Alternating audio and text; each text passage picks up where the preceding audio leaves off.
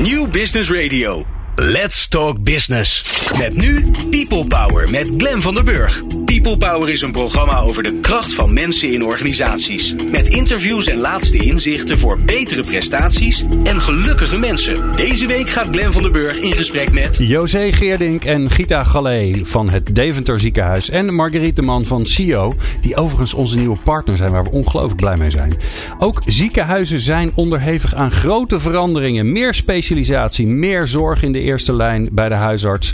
Technologische ontwikkelingen, arbeidsmarktkrapte. Nou ja, dat is alleen maar wat ik als leken dan allemaal langs hoor komen. Dat vraagt veel van de leiding van een organisatie. We gaan in gesprek van, met José Geerdink en Gita Galé van het Deventer Ziekenhuis. En Marguerite Man, zij werkt bij CIO. Ja, welke uitdagingen zijn er eigenlijk voor het Deventer Ziekenhuis? Welke rol zien zij voor de leidinggevende? En hoe pakken zij het dan aan? Dat allemaal hoor je in deze aflevering van People Power, die we dus samen met CIO maakt. En als je dan denkt, ik ken CIO helemaal niet. Nou, dat kan ik me bijna niet voorstellen. Maar zij veranderen u en uw organisatie met opleidingen en maatwerktrajecten over verandermanagement, organisatiekunde en leiderschap bij veranderingen. En uh, ja, dat doen ze allemaal interuniversitair. Dus er zit ook nog eens een keer een enorme hoop wetenschap achter. Wil je nou de nieuwste aflevering van People Power via WhatsApp? Sla ons nummer dan op onder je contactpersonen 0645 667548. Stuur ons een berichtje met je naam en podcast aan. En dan sturen we je de nieuwste afleveringen direct zodra ze online staan. En, dat is ook nog eens een keer heel leuk, je kan met ons communiceren. Dus je kunt ons reacties geven, tips en vragen stellen. Ik ben bijzonder blij dat je luistert naar People Power. People Power met Glen van den Burg. Ja, het is een, een, een, drukte van je welste in de studio. Een gezellige drukte van je welste. Want we hebben José Geerdink. Zij is manager van het Teaching Hospital. Uh, en Gita Galé. Zij is voorzitter van de Raad van Bestuur van het Deventer Ziekenhuis. En Marguerite Man. zij is er ook. zij is van, van CIO. Fijn dat jullie er allemaal zijn. Oh, Welkom. Bijzonder leuk. Um, ja, wat, um, wat mij nou het eerste wat ik altijd zie als ik dan naar, naar titels kijk. Dan denk ik, nou ja, voorzitter van de Raad van Bestuur, dan weet ik wel wat je doet en dan ben je de baas. Uh, maar een manager van het Teaching Hospital. José, dat moet je even, even voor, voor me uitleggen. Dan zijn we er gelijk voor de hele aflevering vanaf. Ja, um, vooropgesteld dat het hele Deventer ziekenhuis een teaching hospital is. Dus je bent eigenlijk de baas van alles. Nou, nee, dat is Gita toch echt wel. Um, de raad van bestuur. Um, nou, wat ik ermee wil zeggen is dat opleiden gewoon voor een ziekenhuis hartstikke belangrijk is. En ik mag leiding geven aan de afdeling die gaat over leren en ontwikkelen. En uh, onderzoek en innovatie. En dat is het okay. Teaching Hospital. En hoeveel, me, hoeveel met hoeveel mensen doen jullie dat? Uh, ongeveer twintig mensen. Oké, okay. is, is elk, elk ziekenhuis nou een, een teaching hospital, een opleidingsziekenhuis? Nou, wij zijn uh, lid van de samenwerkende topklinische opleidingsziekenhuizen. Dat is een uh, vereniging van 28, waren het 28 of 27? Nee, 26 volgens mij. 26 ziekenhuizen ja. uh, die een bovenmatige inspanning plegen. Um, ja, niet alleen op het gebied van opleiden en onderzoek, maar ook topklinische zorg. Um, ja, dat. En ja, daarin ja, ik zei het eigenlijk al. Wij doen wel voor ons opleiden um, uh, een van de kerntaken naast patiëntenzorg. Want daar gaat het uiteindelijk om. Ja, en dat in combinatie met elkaar. Dat lijkt me ja. on ongelooflijk spannend. Nou, daar ja, gaan we het mooie uitdagingen. onder meer, ja. onder meer over hebben in deze, in deze uitzending. Um, ja, laten we beginnen bij het begin, uh, Gita. Um, ik vertelde het al een beetje in de intro. Hè. Nou ja, iedereen heeft te maken met de veranderingen die er zijn. In de vorige aflevering hadden we Farita Barkje te gast. Die vertelde ja. over hoe de samenleving aan het veranderen is. Welke ontwikkelingen zie jij nou om je heen die een grote invloed hebben op, uh, op jouw ziekenhuis? Um, nou ja, ik denk dat je in je inleiding al eigenlijk heel kernachtig een aantal steekwoorden uh, aangaf. Kijk, ik denk wat we uh, in de zorg natuurlijk en ook in de ziekenhuiszorg tegenkomen is, we worden allemaal steeds ouder. Uh, we worden ook steeds knapper in de zorg. We kunnen steeds meer. Hè. We vinden steeds uh, meer medicatie uit en technologie waarmee we ook in staat zijn om dat leven van mensen ook nog verder te verlengen. Mm -hmm. uh, dus het is een enorme uitdaging om met name ouderen en ook chronisch zieken, hè, want steeds meer mensen leven langer, maar hebben dan wel één of meerdere aandoeningen. Om die zo te blijven behandelen of te blijven begeleiden, dat dat, nou, zeg maar zeggen, dat ze daar beter van worden en dat we dat ook nog kosteneffectief doen. En dat is echt de vraag uh, aan, uh, ook aan mij als ziekenhuisbestuurder of als baas van een ziekenhuisorganisatie. Hoe doe je dat dan? Op een dusdanige manier dat je uh, en goede zorg levert aan de mensen in je, die wonen in je eigen omgeving. en dat dat geen onnodige zorg is, maar dat dat zorg is die ook past bij je eigen ziekenhuis. Dat je dat doet binnen een budget. Hè, dus dus met, met de middelen die, die, die, die je hebt.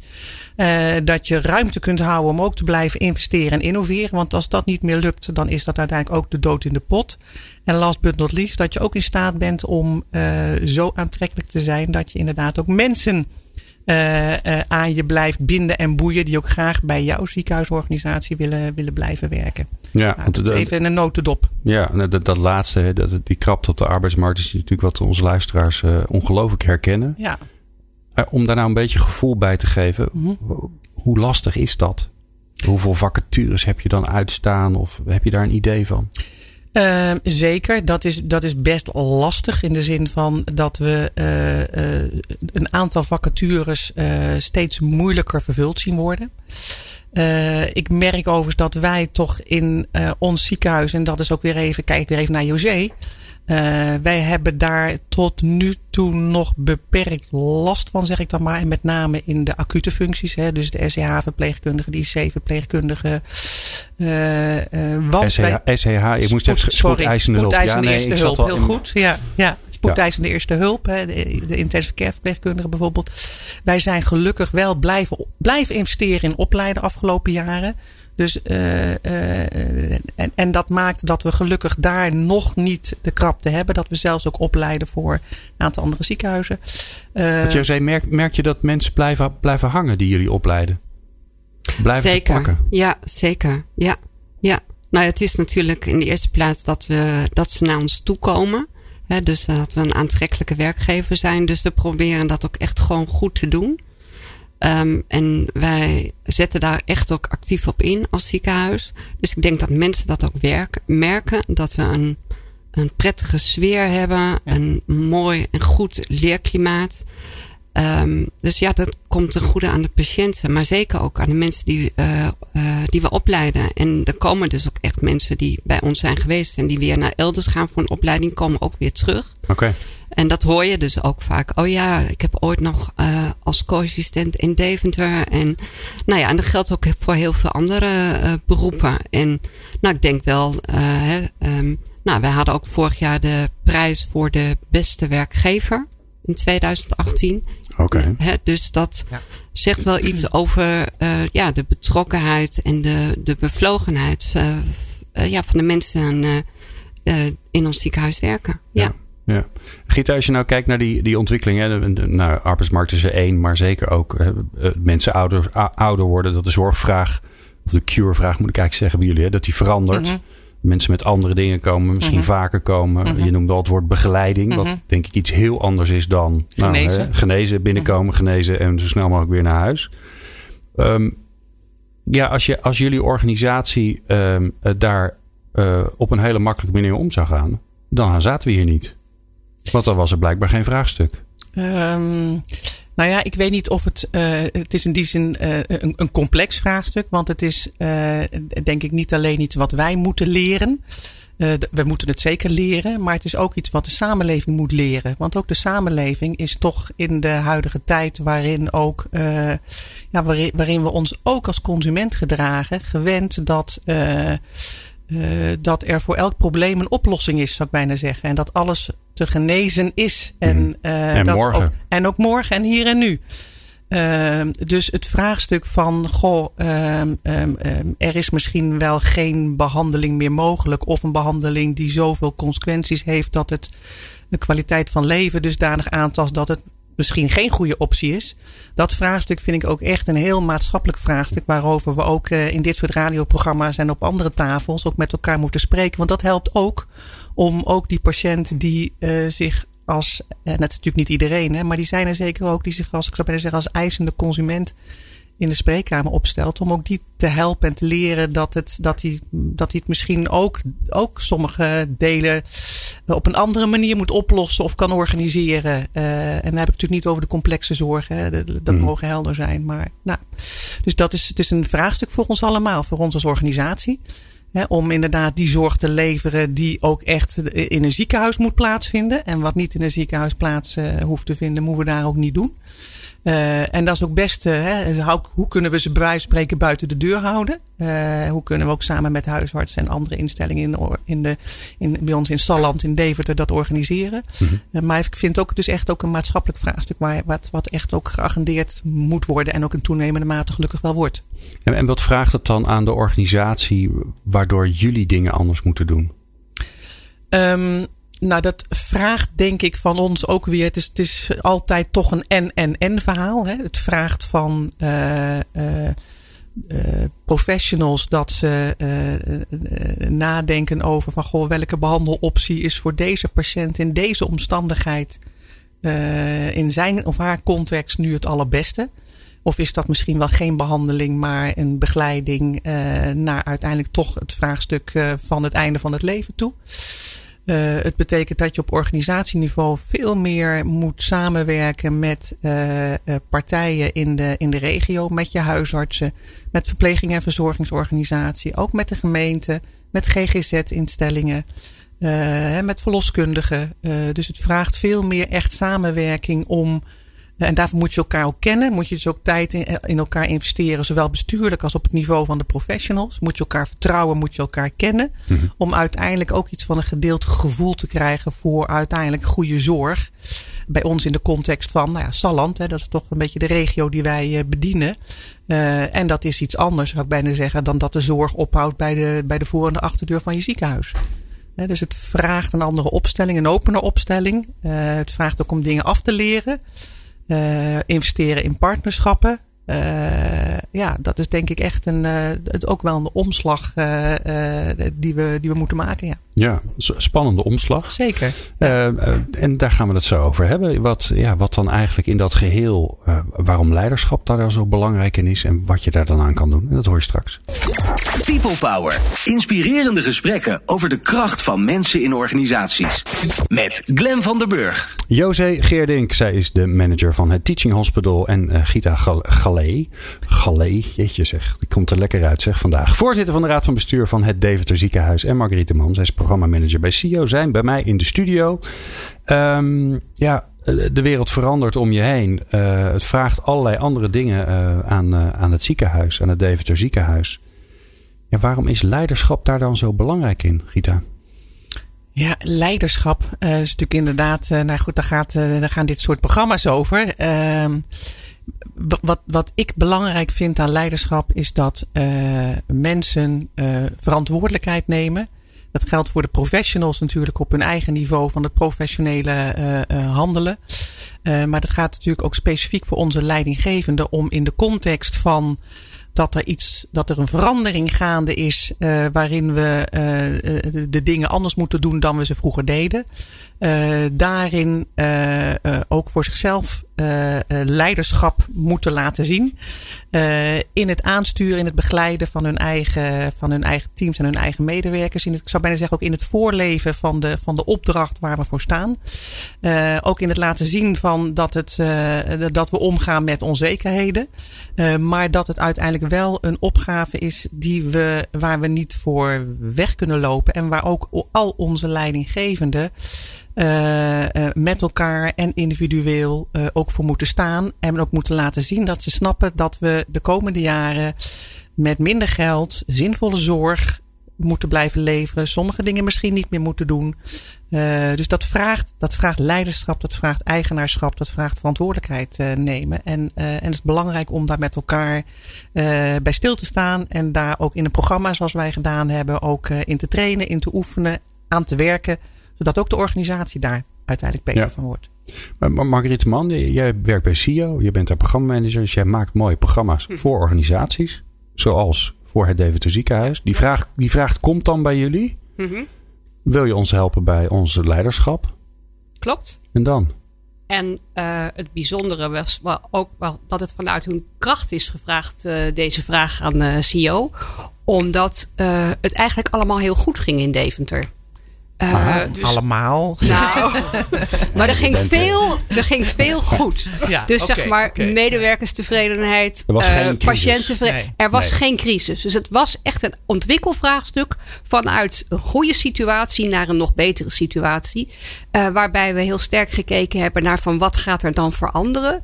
En wat zijn dan eigenlijk een soort kernomslagen die iedereen zou moeten maken? En hoe kijk je daarnaar? Want je zegt, we, we, kijken dan naar de verandering. Hoe doe je dat? Ja, met elkaar. Dus in Deventer hebben we met een ontwerpteam uit de organisatie gewerkt. En uh, daarmee heel zorgvuldig gezien van hey, hoe is het nu en wat willen jullie, wat beogen jullie in het kader van de strategie? Uh, wat is er dan nodig? Dus bijvoorbeeld een van de ontwikkelingen waar Gita net al naar verwees, hè, dat zeg maar zo'n ziekenhuis niet meer een organisatie in zijn eentje is, maar eigenlijk veel meer een onderdeel wordt van een heel ecosysteem in de zorg betekent dat mensen daarop voorbereid moeten worden. Maar dat heeft ook al een kleinere uitdaging in zich. Namelijk dat mensen in het ziekenhuis bijvoorbeeld veel beter en anders met elkaar moeten samenwerken. Het gaat er niet meer om dat jouw eigen stukje van de organisatie het goed doet. Hmm. Uh, want dat is fijn dat dat het goed doet. Maar als het daardoor ergens anders minder goed gaat, ja, dan heb je als collectief toch een probleem. Dus zo'n groot vraagstuk als externaliseren, als werken in een ecosysteem, als partij, als ziekenhuis, dat maken we ook kleiner. En zeggen van hé, hey, waar speelt dat hier eigenlijk ook al? Want als je het hier niet kan doen, kan je het daar al zeker niet doen. Dus zo kijken we zeg maar met elkaar heel erg naar van wat speelt er en hoe kan je daar hier aan werken. En uh, daar richt je dan een programma op in, wat bestaat voor een deel uit nieuwe kennis en nieuwe inzichten, nieuwe vaardigheden, uh, anders leren kijken naar hoe je eigenlijk je werk doet. Want iedereen werkt er ook al een tijd. Dus ja, zo gaat het hier gewoon. Zo doen we dat nu eenmaal. Uh, maar ook werken aan concrete vraagstukken. Dus wat zijn echt strategische opgaves van de organisatie waarmee we aan de slag kunnen om dingen echt in praktijk te brengen. gaan we zo heen. Maar er is al één ding gebeurd wat ik heel interessant vond. Namelijk, het is niet zo dat uh, het alwetende CEO een mooi programma gaat maken. Zegt, wij snappen waar jullie mee zitten. Wij gaan een mooi programma mhm. maken. Je doet dat dus samen met een ontwerpteam. Ja. José, wie doe je daarin in dat ontwerpteam? Dat is wel nou een ja, interessante de, vraag. Uh, zeg maar het ontwerpteam, uh, daar zaten mensen van, uh, van HR, dus de Human Resource afdeling, en, en dus van mijn afdeling. Dus ik zat daarin samen met een opleidingsadviseur en uh, twee mensen van HR. Um, ehm, en zeg maar secretaris van de Raad van Bestuur. Dus, en dan samen met twee mensen van CEO. Oké. Okay. En op die manier hadden we ook echt een, uh, een co-creatie. Omdat het, nou ja, wat Margriet ook al wel vertelde. Het gaat dus echt, het leiderschapsprogramma gaat dan met name over de organisatieontwikkeling. Van wat zijn onze uitdagingen? Uh, waar zetten we op in? En leren is alleen maar effectief als je het ook verbindt aan het dagelijkse werk, aan de opgaven die je te doen hebt. Ja, dat zeg jij heel, heel uh, ja, alsof het uh, logisch is. Ja. En dat klinkt ook heel logisch, maar dat gebeurt natuurlijk niet al te vaak. Nee, nou ja, dat, dat wordt toch heel vaak met, klopt. met soort van ja, voorbereide cases gewerkt. Of... Ja, of je gaat inderdaad in de klassikale stand en dan wordt verteld wat je moet doen en hoe je het moet doen. En dan maar dat is niet gebeurd. Nee, nee, dus dat hebben wij echt uh, op een andere manier gedaan. En nou ja, ik kan dan toch niet laten om ook iets, hè, als je het over de visie op leren, dan heb je het natuurlijk over hè, de werkplek als krachtige leeromgeving, maar ook het zelfgestuurd leren. Dus dat je als, hè, in dit geval als manager zelf ook in de lead bent en verantwoordelijk bent ook voor je leerproces. Dus daar hebben we ook mensen ook in uitgedaagd. Want ook als leider moet je natuurlijk ook verantwoordelijkheid nemen. Hè? Gita zei het ook al even. En, dan ben ik en hoe ziet dat er dan uit? He, want je zegt, de, de, als leidinggevende ben je verantwoordelijk voor het leren van je team. Ja, van het leren van jezelf. Van jezelf, ja. Van je team. Nou, van je, eigenlijk, van je organisatie. Maar zeg je dan tegen die leidinggevende, dat vinden wij. We wensen u veel succes. Maar ik neem aan dat je ook een beetje helpt bij ze, toch? Ja, nee. In het programma zat dat ook heel erg. Hè? Ik, ik, ik, ik, denk dat een heel mooi voorbeeld vond ik. En dat was ook, vond ik toch wel een hoogtepunt in het programma. Waar ook heel veel energie in zat. Was het, de, projectfase. projecten, ja. dus dat alle leidinggevenden uh, ingedeeld werden of zichzelf indeelden in, uh, in, een, in, een, in een groep. En die kregen een opdracht, een echte opdracht uit de praktijk, waar uh, Raad van Bestuur en MT vraagstukken rondomheen hadden. En mensen die tot dan toe nooit met elkaar samengewerkt hadden in onze eigen organisatie, gingen in een team met die opdracht aan de slag in een korte periode van een week of acht. Hm. oefenden met rollen die ze normaliter niet gewoonlijk vervulden. En deden daar ook gewoon interessante ontdekkingen op over de organisatie, over zichzelf, over elkaar, over hun eigen competenties. Dus dat is denk ik ook een mooi voorbeeld van hoe kan je het ook weer klein maken. Maar wel gerelateerd aan een echt vraagstuk uit de praktijk. Waar we, ook een, uh, waar we anders ook een projectleider voor hadden moeten inhuren. Of die zo. ertoe deden. Hè? Die, Dus vraagstukken die ertoe deden. Daar zijn ze mee aan de slag gegaan. Dat is een van de onderdelen uit het programma die denk ik heel succesvol was. Margriet, en, Margriet, is dat een soort ontwerpprincipe van jullie? Dat je zegt, ja, het moet wel ergens op slaan. Moet in de praktijk. Moet met echte voorbeelden. Als je een programma doet in een organisatie. Zeker als je werkt met zeg maar de leidinggevende van een organisatie, dan kan het niet zonder het echte werk. Uh, anders word je een schooltje.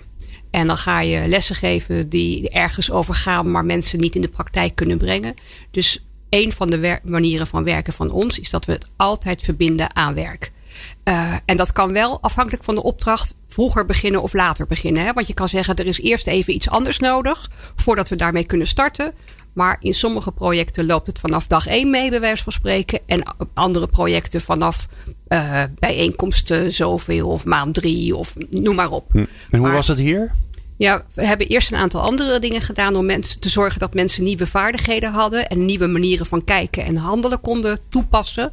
En daarna zijn we in de projectenfase gestapt. En neem ons eens in dat eerste stukje mee. Wat, wat, wat gaan ze dan doen? Wat krijgen ze? In het eerste stuk hebben we vooral heel erg gewerkt aan uh, op een andere manier kijken naar dat systeem ziekenhuis en naar de buitenwereld, wat daar speelt. Um, want aan de ene kant weten mensen soms heel goed wat er speelt aan de buiten, in de buitenwereld.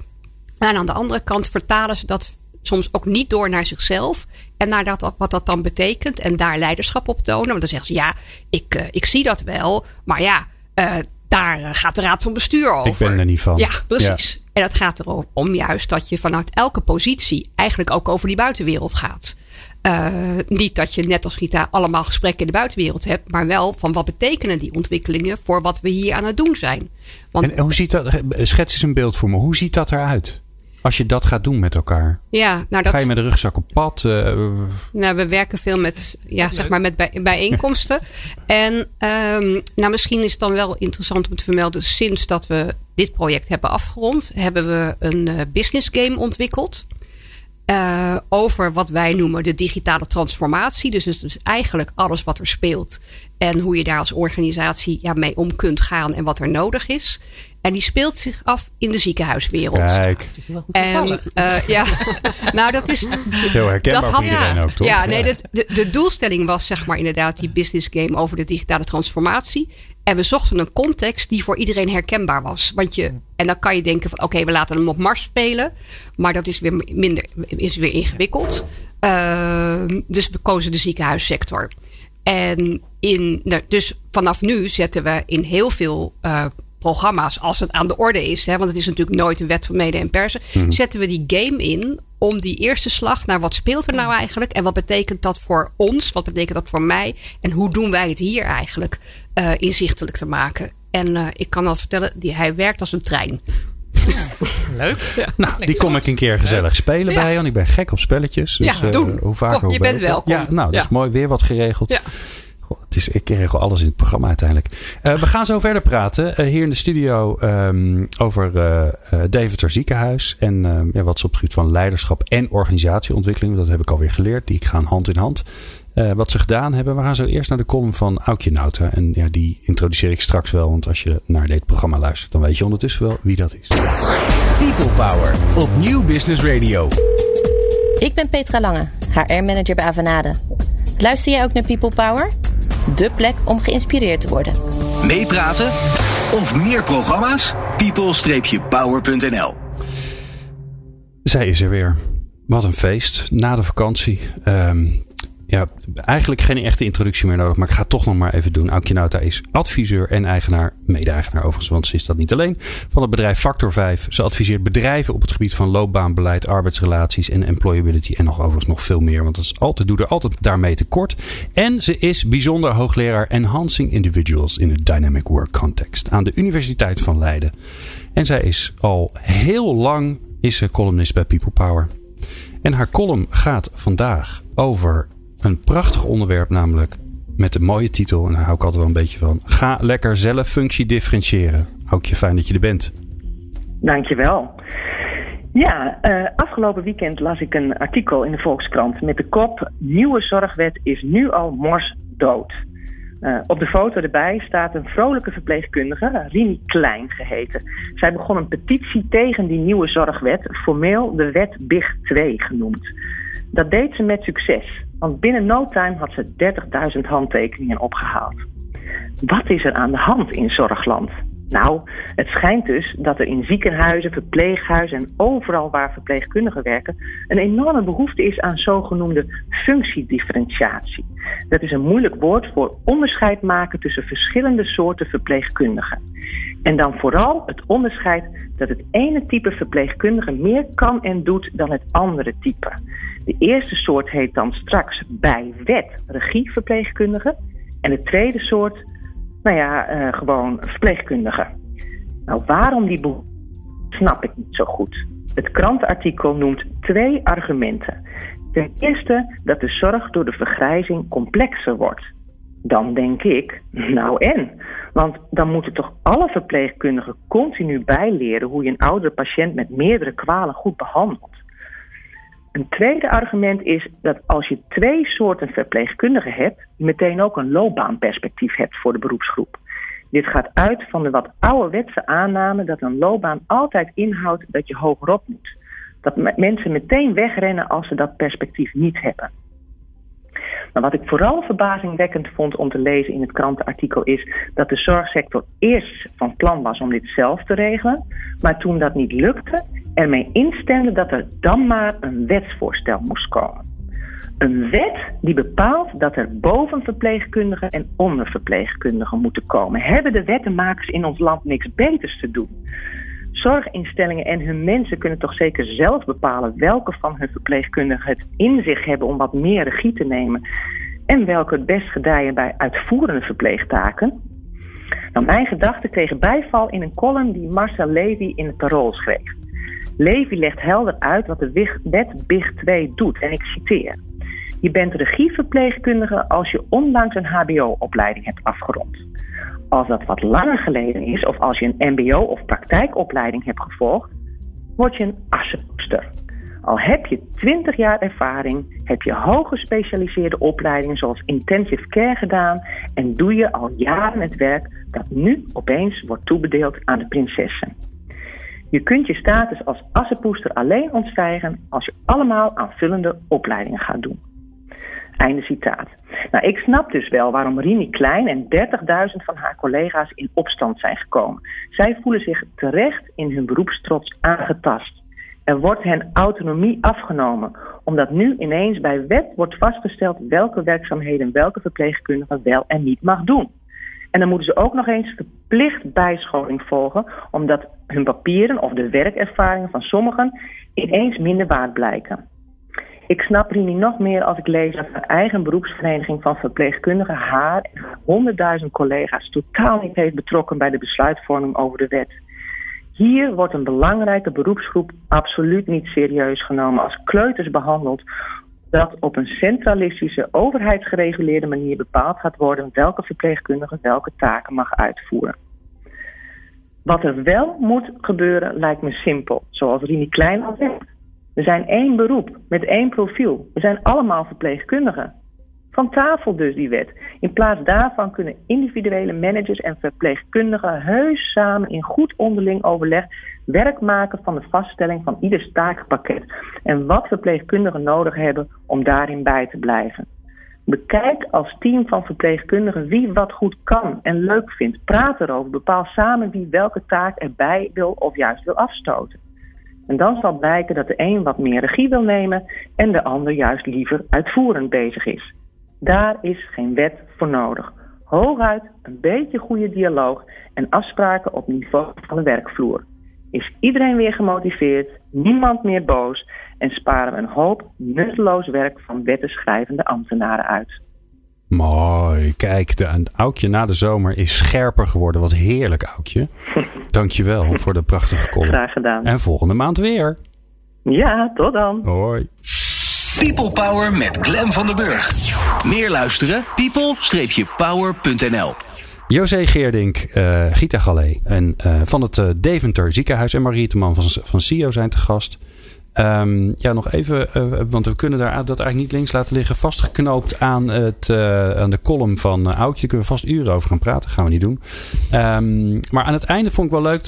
Aukje had het over, ja, in teams, bepaal met elkaar. Wie doet wat, wie is waar goed in. Als we naar jullie organisatie kijken, zijn jullie al zover? Is die, is die ruimte er al dat je, dat je ja, toch meer fluïde met elkaar kunt organiseren? Nee, zeker. Ik bedoel, die, ja, die column, het is een hele actuele column. Dus in die zin uh, valt er heel veel over te zeggen. Maar natuurlijk dat, dat, dat, dat punt van uh, laat ieder vooral ook doen waar hij goed in is en wat hij wil doen ik denk dat dat ook al heel veel gebeurt. Als ik bij ons in de kliniek kijk, in het Deventer ziekenhuis, dan gebeurt dat ook. Dan, dan per team en per afdeling zijn er soms ook aandachtsfunctionarissen die een bepaald thema of een bepaalde klus. De een is beter in ICT of vindt het leuk om dingen in het EPD te ontwikkelen. En de ander vindt het leuk om een bepaald protocol bij te houden. Elektronisch patiëntendossier, ja, heel goed. En de ander vindt het leuk om een bepaald protocol bij te houden. Uh, en een derde vindt, het, ja, vindt weer andere dingen leuk. Hè? Dus, dus, maar die ruimte is er. Sterker nog, die cultuur is er. Zeker. En dat is ook ja. ongelooflijk belangrijk. dat is wel bijzonder, Gita. Dat is niet normaal, hè? Nou, nee, is niet de, de mm. gang van elke dag, hoor. Kijk, nou, nou waren wij wel beste werkgever. Maar toch denk ik wel dat dat in veel ziekenhuizen ook wel, in veel meer ziekenhuizen ook wel zo is. Ja, ja, ja. ja. Jullie zijn gewoon een hele goede beroepsgroep. Nou, ik denk, ik, ik, denk dat in, in, zeg maar zeggen, in klinische settings, dat, dat, dat, dat werken in teams is natuurlijk ook heel erg nodig hm. om uiteindelijk. Het gaat continu over continuïteit van zorg, hè, over overdracht van zorg aan patiënten. Dus je moet, je moet het met elkaar doen, je moet het samen doen. En soms heb je meer patiënten, moeilijke patiënten, meer en minder mensen. Dus dat, dat, dat werken in een team is, is inderdaad cruciaal. En dat is denk ik ook heel belangrijk om dat ook goed te stimuleren. Uh, uh, omwille van goede patiëntenzorg. Ja, en, en het onder, mag ik heel ja, tuurlijk. Het onderwerp gaat natuurlijk ook heel erg over uh, erkenning en waardering. Ja. En nou ja, dat moet je gewoon op een goede manier doen. En dat geldt zowel voor de MBO als de HBO opgeleide verpleegkundigen. En dat gaat op een prima manier bij ons in het ziekenhuis. Maar we hebben wel onderscheid gemaakt tussen de MBO en de HBO. Uh, en, uh, en je hebt natuurlijk ook minder goede HBO'ers die gewoon op kiezen uh, expliciet voor MBO-niveau te functioneren. En die goede MBO'ers, die HBO, daar bieden we ook mogelijkheden voor. Ja. Dus het kan prima in de praktijk. Alright, mooi. Um, ik kan me ook voorstellen dat, hè, want we zeggen dat heel makkelijk, hè, ja, je moet meer doen van waar je goed in bent en wat je leuk vindt. Ehm, maar ik kan me ook voorstellen, Marguerite, dat het daarvoor belangrijk is dat je wel weet waar je goed in bent en wat je leuk vindt. En dat je dat uit kan spreken en dat je ervoor durft te gaan staan. Dat gaat heel erg over het individu. Zit dat dan ook in zo'n programma wat jullie maken? Ja, omdat we proberen aan te sluiten juist bij mensen waar mensen al goed in zijn. Je kunt natuurlijk uh, programma's maken die uitgaan van deficiënties.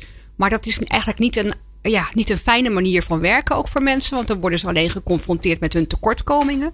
Het gaat eigenlijk veel meer over van waar ben je goed in. En wat kan je daar nog meer mee doen? Of kan je dat ook in een andere setting gebruiken?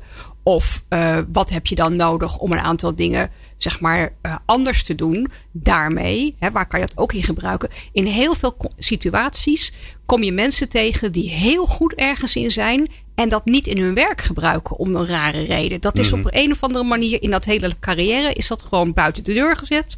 En als je mensen laat zien van hé, hey, waar ben je goed in? Waar liggen, je, waar, ligt je, waar liggen zeg maar terreinen waarop je buiten je werk ontzettend uh, fanatiek mee bezig bent en plezier aan beleeft. En hoe kan je dat hier toepassen? Dan ontstaan er soms hele nieuwe mogelijkheden. En hoe help dus, je mensen daarmee? Want ja. ik merk het zelf. Ik geef ook wel eens workshops. Mm -hmm. Ik begeleid sessies. En als ik dan aan mensen vraag van nou weet je, schrijf nou even drie dingen op met een werkwoord waar jij goed in bent. Mm -hmm. Jeetje, Mina zeg. Ja, vinden ze moeilijk. Dat vinden mensen hard. Ja, ja. ja ik vind het zelf ook lastig. Ja, dat is ook lastig. En uh, als je dat de eerste keer vraagt, is het ook lastig. En als je het eenmalig vraagt, dan gebeurt er niks. Uh, dus het Aha. gaat eigenlijk vooral bij dat soort trajecten over dat het een heleboel bouwsteentjes zijn die met elkaar de grote puzzel in elkaar leggen. Waardoor mensen op een, op een gegeven ogenblik ineens zien van, oh ja, zo zit het in elkaar. Of oh ja, hier ben ik van. Um, en het nog lastiger maakt het eigenlijk dat heel veel mensen het heel moeilijk vinden om van zichzelf te zien waar ze beter in worden. Mm. Want dat gaat ook geleidelijk. Je bent niet ineens van de ene dag op de andere dag veel beter in iets. Nee, dat is oefenen, proberen, nog een keer proberen, uh, nog een keer anders doen, et cetera. En dan ineens gaan de dingen soepeler of makkelijker of anders. Maar dat zie je dan niet meer, want dan is het in, op dat moment is het eigenlijk al vanzelfsprekend geworden.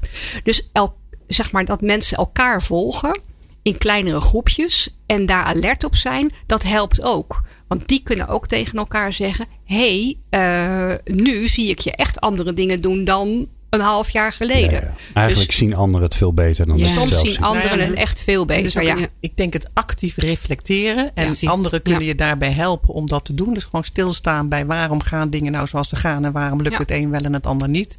Het klinkt, dat klinkt ook heel simpel. Maar dat is toch iets wat je Waar, wat je moet leren om dat in je, eh, eigenlijk in je werkhouding, in je, in je, gewoon in je dagelijks werk te krijgen. dus, uh, is dat dan ook een basis van, hè, want we hadden het net over, over mhm. de, de, de cases die dan vanuit de Raad van Bestuur komen en zeggen, joh, hier zitten wij mee, uh, help ons daarbij. Ja. Gaat zo'n team die daar dan mee aan de slag gaat, is dan ook een van de eerste vragen van, goh, waar zijn we eigenlijk goed in met ja. elkaar? Ja, dat is uh, zeg maar zo, aan zo'n ja. opgave werk je eigenlijk in een soort dubbelslagsleren. Dus je hebt een klus die geklaard moet worden. Dat is een taak. Hè? Uh, want er zit een opdrachtgever op een resultaat te wachten. En uh, die wil graag iets goed zien. Mm -hmm. En tegelijkertijd is het van belang dat in zo'n omgeving de deelnemers die aan die taak werken met elkaar ook zeggen van hé, hey, wat heb jij nou te ontwikkelen? Waar wil jij aan werken? En wat betekent dat eigenlijk voor hoe we hier met elkaar het werk gaan doen? Als je standaard, als je denkt, oké, klus, het moet geklaard worden, hup, hup, hup, hup, hup. Dan gaat iedereen doen waar hij al goed in is. En, uh, en vooral ook hoe hij het altijd deed. Maar als je inderdaad bewust die stap maakt van, hé, hey, hoe zouden we dit kunnen doen, zodat we er ook allemaal nog van kunnen leren. Op onze persoonlijke professionele ontwikkeldoelen, dan gebeurt er ineens iets heel anders. Hm. Ja, volgens uh, mij hadden we in die projecten ja. ook een aantal rollen. Precies. Ja. En daar konden mensen ook, um, zeg maar, in het verlengde wat ze te ontwikkelen hadden, ja. uh, ook voor kiezen. Zodat okay. het ook heel duidelijk was van, oh ja, ik ben van de creatieve uh, werkvormen of ik ben de projectleider. En zo waren er een aantal rollen. En dat sloot ook echt mooi aan. En ja. inderdaad, ik onderschrijf, en dat geldt eigenlijk voor het hele programma, het toch stilstaan, de tijd nemen reflectie, dus ook vertragen soms. Hè, en dat je daarmee dus uiteindelijk sneller gaat. Hè, want het, dat de projecten ook heel erg ingekaderd waren in, in tijd. Hè, want soms kunnen dingen toch best wel langer duren dan ons lief is. Dus die acht weken, dat hielp heel erg. En ook de diversiteit, wat voor ons uh, denk ik wel heel erg nieuw was. Dat we ook mensen in zo'n groep bij elkaar zitten. Die eigenlijk, sommige mensen wisten inhoudelijk heel veel van. Maar anderen helemaal niks. Mm -hmm. Die zouden we normaal gesproken niet zo gauw bij elkaar hebben gebracht. En dat heeft denk ik, dat heeft echt heel goed uitgepakt. Ja. En hoe zie je dan dat, dat zo'n programma um, uh, zijn effect en zijn vervolg heeft in de organisatie? Ga je vaker dat soort multidisciplinaire teams samenstellen? Wat, wat is er ontstaan? Ik, kijken jullie even allebei aan. Nou, ik, ik, ik, denk wat heel leuk is, is, is dat we zien dat er uh, uh, intervisieclubjes uh, nog steeds bestaan. Dus mensen die zeggen van gewoon, het was zo goed om met elkaar ook geregeld ook eens even onder een bak koffie of tijdens de lunch uh, toch eens even stil te staan bij hoe gaat het nou met jou, hoe gaat het in het werk, uh, waar loop je tegenaan enzovoort. Dus dat, dat vindt een vervolg. Mm -hmm. En twee, dat ook wij, ook op, uh, vanuit de Raad van Bestuur, maar ook met het MT, nu ook veel vaker gebruik maken van slimme kleine groepjes. Uh, niet de usual suspects uh, vanuit de afdeling die er functioneel misschien het ja. meeste verstand van, van heeft. Maar dat we ook kijken van, goh, hey, wie zouden we nou kunnen vragen om dit vraagstuk eens op te pakken en tot een goed einde te brengen. Hè? Dus Gita, daarmee zeg je dus ook, uh, dus ook niet de mensen die hun vinger opsteken. Want dat zie je ook nog wel eens gebeuren, hè, dat de raad van bestuur heeft een soort challenge en, en iedereen mag zijn vinger opsteken. Maar ik hoor jou zeggen, nee, we kiezen echt mensen uit. Zeg, die zijn we, daar zijn we benieuwd naar. Er zijn natuurlijk ook mensen die we hebben leren kennen, zou ik maar zeggen. Waarvan we zeggen, hé, hey, maar dat zou leuk zijn om, om eens te vragen of die daarin geïnteresseerd is. Daarmee bied je ook kansen.